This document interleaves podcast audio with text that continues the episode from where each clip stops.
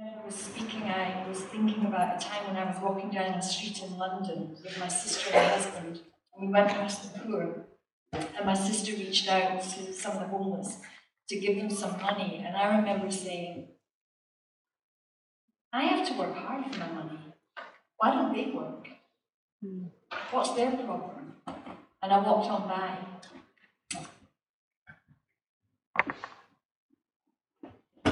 A year later, a year later, I was walking down the same street, giving money to anybody that was on the street, because God had broken my heart.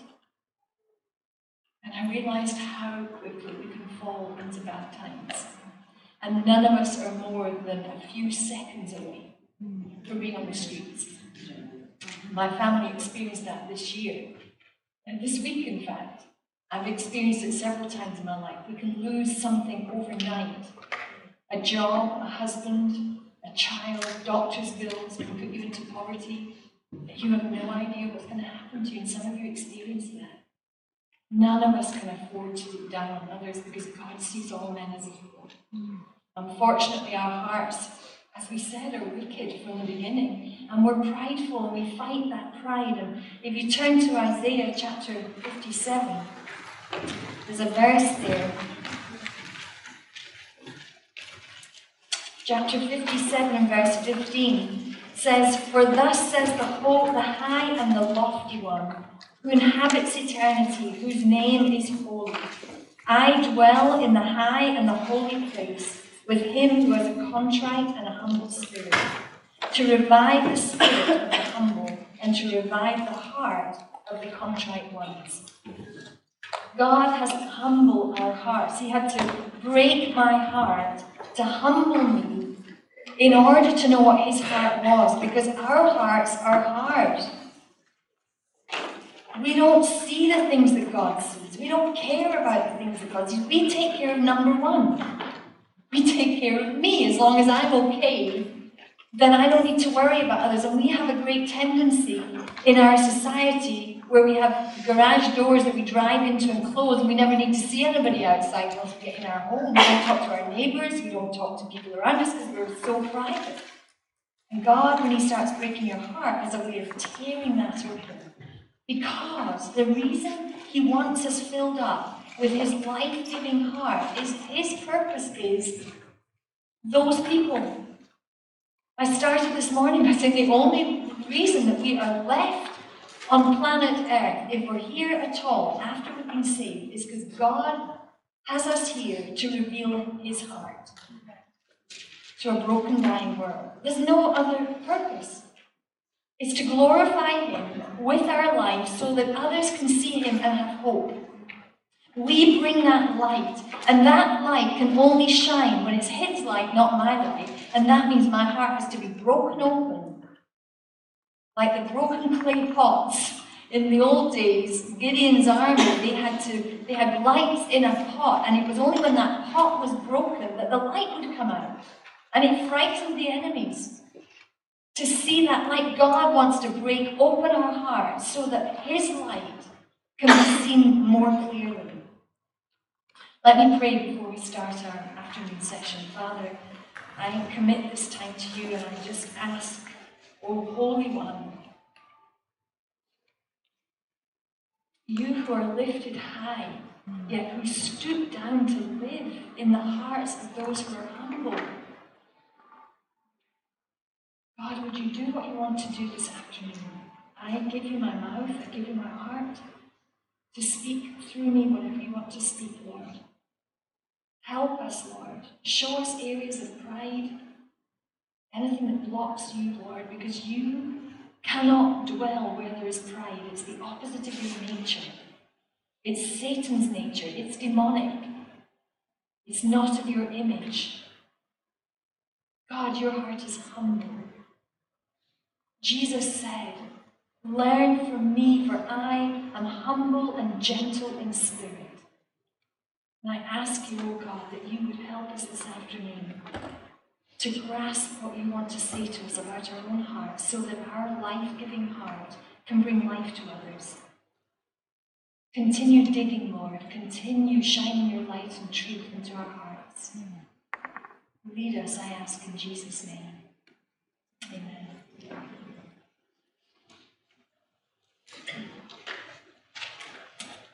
The question that um, I want to ask this afternoon is Do you have peace in your heart?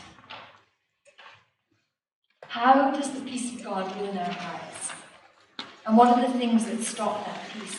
If you go to page 11 in your notes, um, which is where I'm going to start this afternoon, it says, Let the peace of God rule in your heart. Let the peace of God rule your heart. So this morning we talked about joy, what's stealing your joy. This afternoon we're going to talk about what's stealing your peace. Peace and joy are associated, they come together often.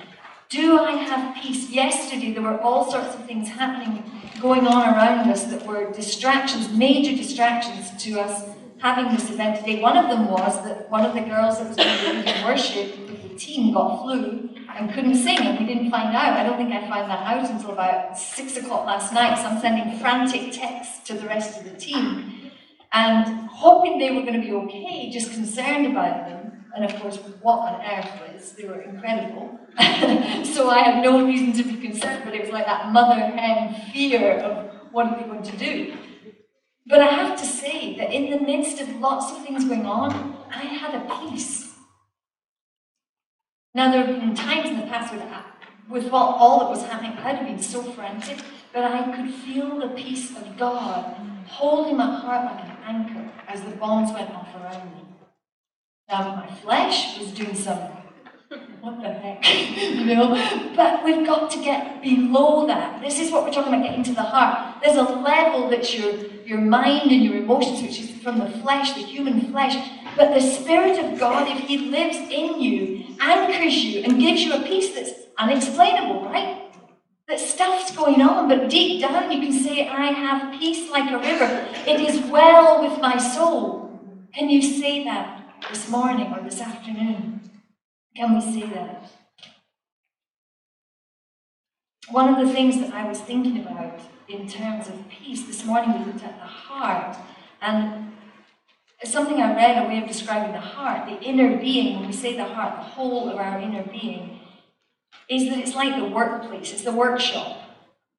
It's the beginning of the creation of things in us. And the thoughts and the intents are the products that come out of that workshop.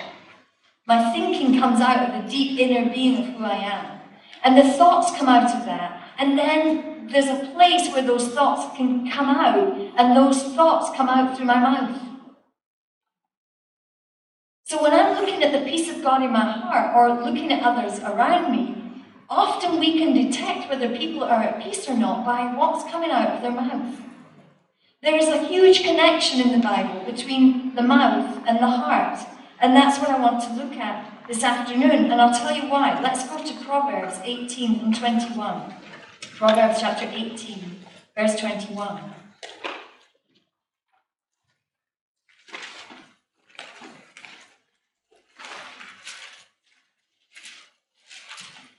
Death and life are in the power of the tongue, and those who love it will eat its fruit.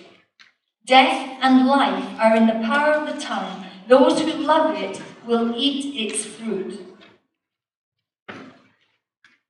This morning we've been talking about life. We have a choice between life and death.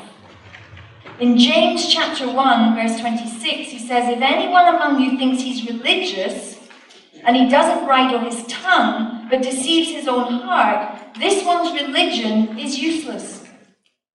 So you can be saying that you know the Bible and that you know the Word of God, but when the storm hits and words of negativity or anger or abuse come out of your mouth, then your religion is ineffective, is what Paul, eh, James is saying.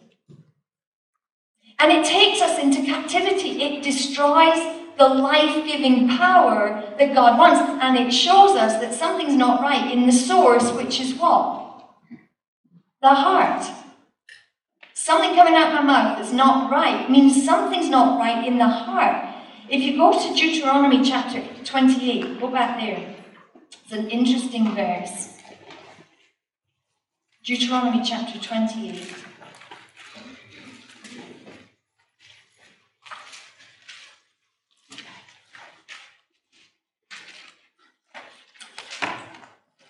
Start at verse 45.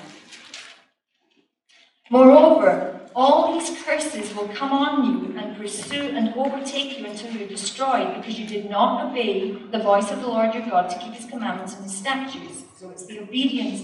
Curses will come when we're not obeying God, according to this Old Testament passage. And they will be upon you for a sign and a wonder, and on your descendants forever. And here's why the curses came. Because you didn't serve the Lord your God with joy and gladness of heart in the abundance of everything. Therefore, you will serve your enemies, whom the Lord will send against you in hunger and thirst and nakedness and the need of everything, and he will put a yoke of iron on your neck until he has destroyed you. Why were they going to be destroyed? Why were they going to be in captivity to others? Because they weren't thankful for what they had. They didn't serve the Lord with joy. Because why? Their hearts had gone astray. Their hearts went to other gods. They followed the gods of the other nations, the nations that God warned them don't have other gods. That's a picture of our Western society. God blessed us, He's given to us. We don't thank Him for it. We've not thanked Him, we've not given praise for the abundance. Now we're entitled to it. This generation, as much as I love the young people that are here in this room, I have to say there is a spirit of entitlement. Because the parents have given everything, because we were blessed at our generation and we've given in abundance, and now it's just expected. It's not because it's hard work. I don't have to work for it, it's my right. There's no thankfulness. And when there's no thankfulness coming out of my mouth, I will end up in captivity. Spiritual captivity and bondage. And I, I feel sorry for that generation. And we have to watch that we're not caught up in that in this country, which has been blessed beyond any country in the world. We have to give thanks and remember where the blessings come from because there's a warning here. If you don't, you will end up in captivity. You will be a captive to yourself. What comes out of your mouth will give you life or death. And it's a choice. The power of life and death is in the tongue. Choose life or death, we said this morning. What are you choosing? How are you choosing to speak? How do you speak over yourself? Are you speaking words of life or death? God created the whole world by the word of his mouth. You have creative power through the Holy Spirit in what you speak. If you speak the word of God, you're going to speak life. When your problems come, when your storms come, you speak life and you'll live life. But if you speak death, it's all hopelessness. God isn't here to help me. And that person's wounded me. I can't forgive them. We go on and on. When that takes hold of your heart and it's rooted in the heart, when that path starts happening, you're on a path to death. You're going to end up in bondage, living as a victim, and you'll never get freedom. We, not just you, me, I include myself. I had an example of this this week where I was sharing with somebody, my assistant, I think Sherry, she's here today, and uh, she, uh, she'll testify, this has been completely transparent, but one of the things that had been happening to me, we were discussing it, she'd gone through something similar, and I was sharing, and out of my mouth, in the middle of the conversation, I used a word that I, I don't think I have used for forever. I don't ever remember naming this word to describe something. It just, whoop, it was out, and I was shocked. I was, I hated. I was like, God, because I immediately felt like, Lord, I just let you down and I can't take it back. It's gone out of my mouth and it's out there in the atmosphere. And I don't want Satan to catch that word and use it against me in condemnation. So I found myself immediately saying, Sherry, I'm so sorry, I should never use that word. But it made me stop and think. See, because I was going to be teaching on this today. so as I said, you don't get to teach it unless God puts you through the test first. I am as open and vulnerable and gullible to the stuff that the enemy does and where my heart is as any of you are in the room. And I had to go to the Lord and say, please take that off. I don't want that curse to go out there. I don't want to curse the people that are involved, and I don't want the curse to come back on me. So, Lord, lift it. Forgive me. Thank you that when we confess our sin, we're forgiven and it's gone. I don't want those words to be coming out of my mouth to cause death. Now look what the Bible says about that. We're going to look at some scripture. I've written something here. Coming out of that verse in James chapter 1. It's easy for us to become prideful and our hearts to deceive us just because we have a head full of Bible knowledge. I know the word. Not all the Word, I want to know more of the Word, but I know the Word. I've had 30 years in the Word and I the word is in my heart, but my goodness, there's some stuff also in my heart that push those buttons and it came. And that just shows me there's something wrong. I have to go back and look at my heart. What caused me to say that? And here's the thing that I want to share this if anybody understands what I'm talking about. I knew at the time I was saying that, I experienced what it's like to be a person of spirit, a person of soul.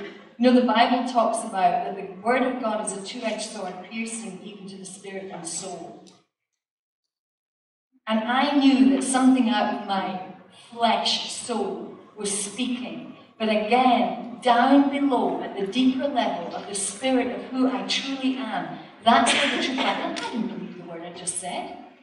It wasn't truly who I am. It came out of this level, came out of the flesh woman, the flesh person that was just wanting to because I was angry, just bleh, bleh, like get it out there, you know? You know, we do that, right? Women are really good at that, bleh, just out our mouths. And it's out there, and you really didn't mean it. And you wish you could have taken it back, but it's too late, it's out there. But when you go back and look at yourself, if you're a born again believer, you go back and you go, that isn't true what I think.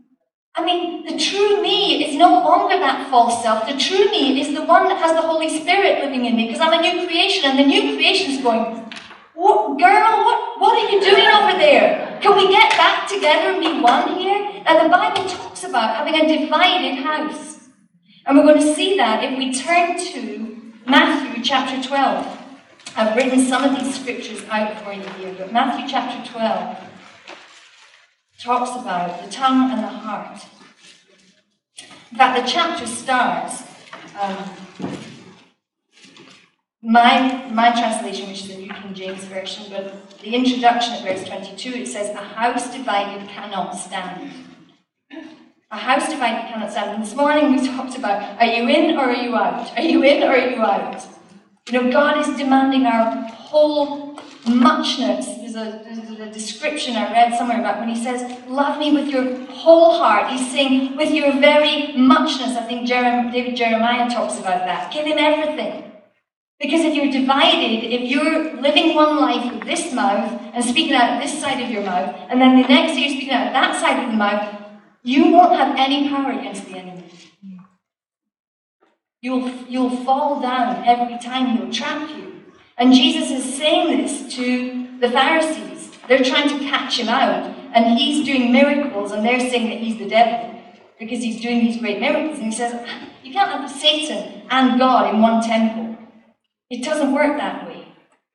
And then he goes on to say that he knew their thoughts. Verse 25 of chapter 12, that Jesus knew their thoughts. Every kingdom divided against itself is brought to desolation. Every city or house divided against itself will not stand. If I have a divided thought process, a divided heart, I will not be able to stand strong.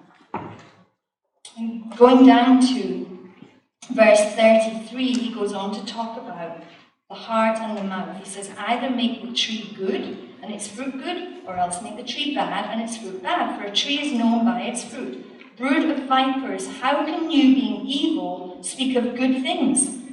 For out of the abundance of the heart the mouth speaks.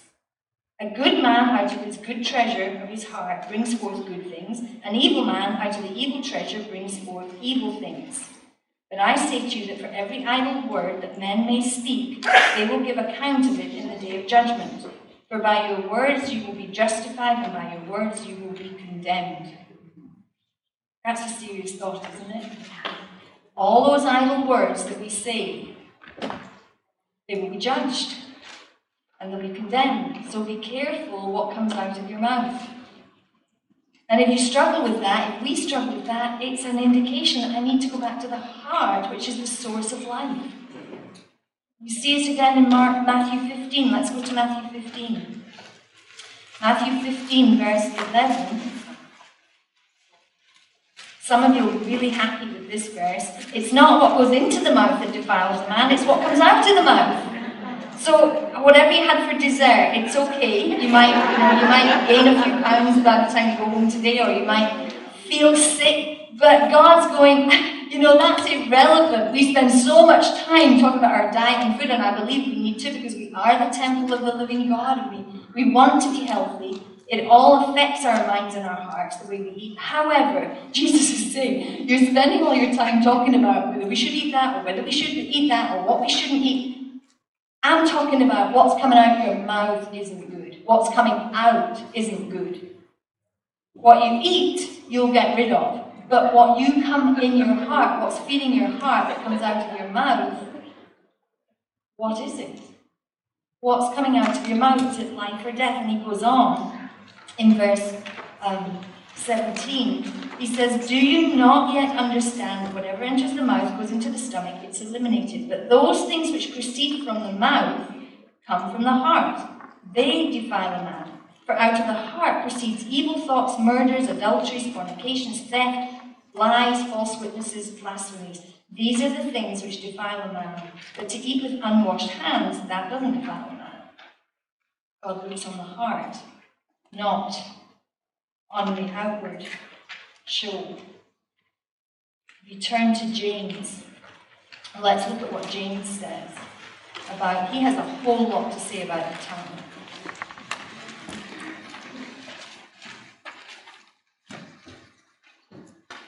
And are we speaking life or death over ourselves? James chapter 3. My brethren, don't let many of you become, uh, verse 1, become teachers, knowing that we shall receive a stricter judgment.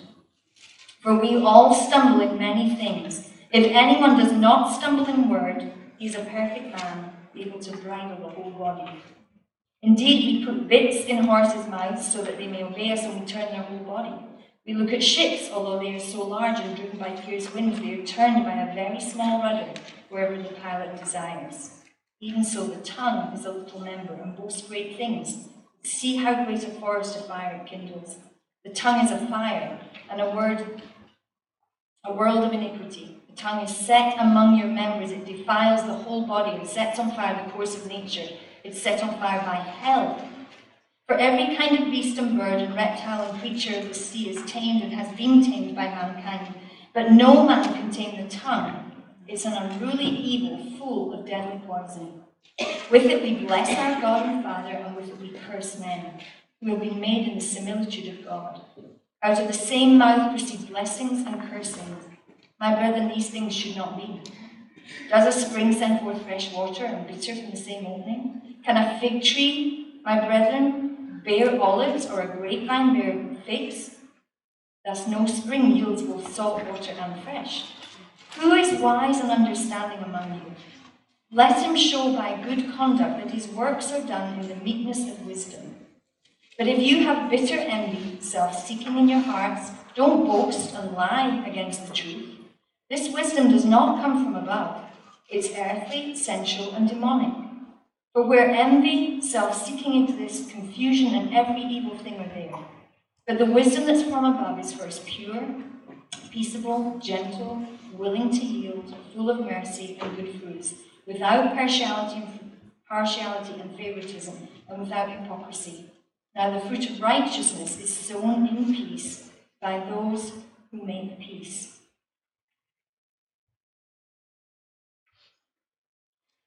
If we want to have heavenly wisdom, we want to have peace in our hearts, he lays it out here.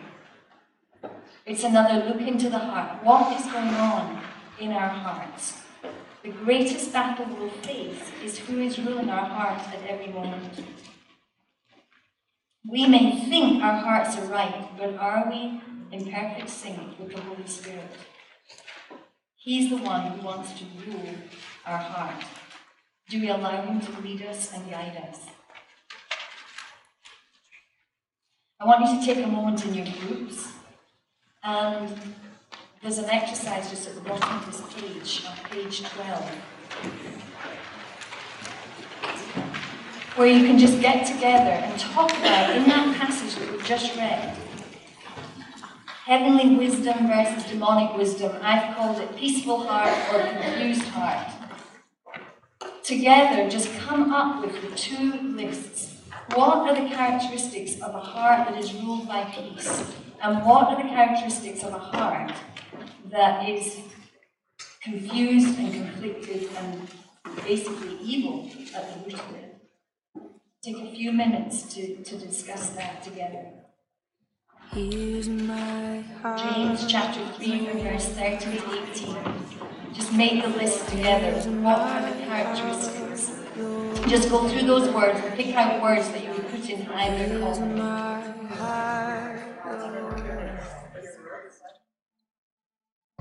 Speak what is true. Here's my heart.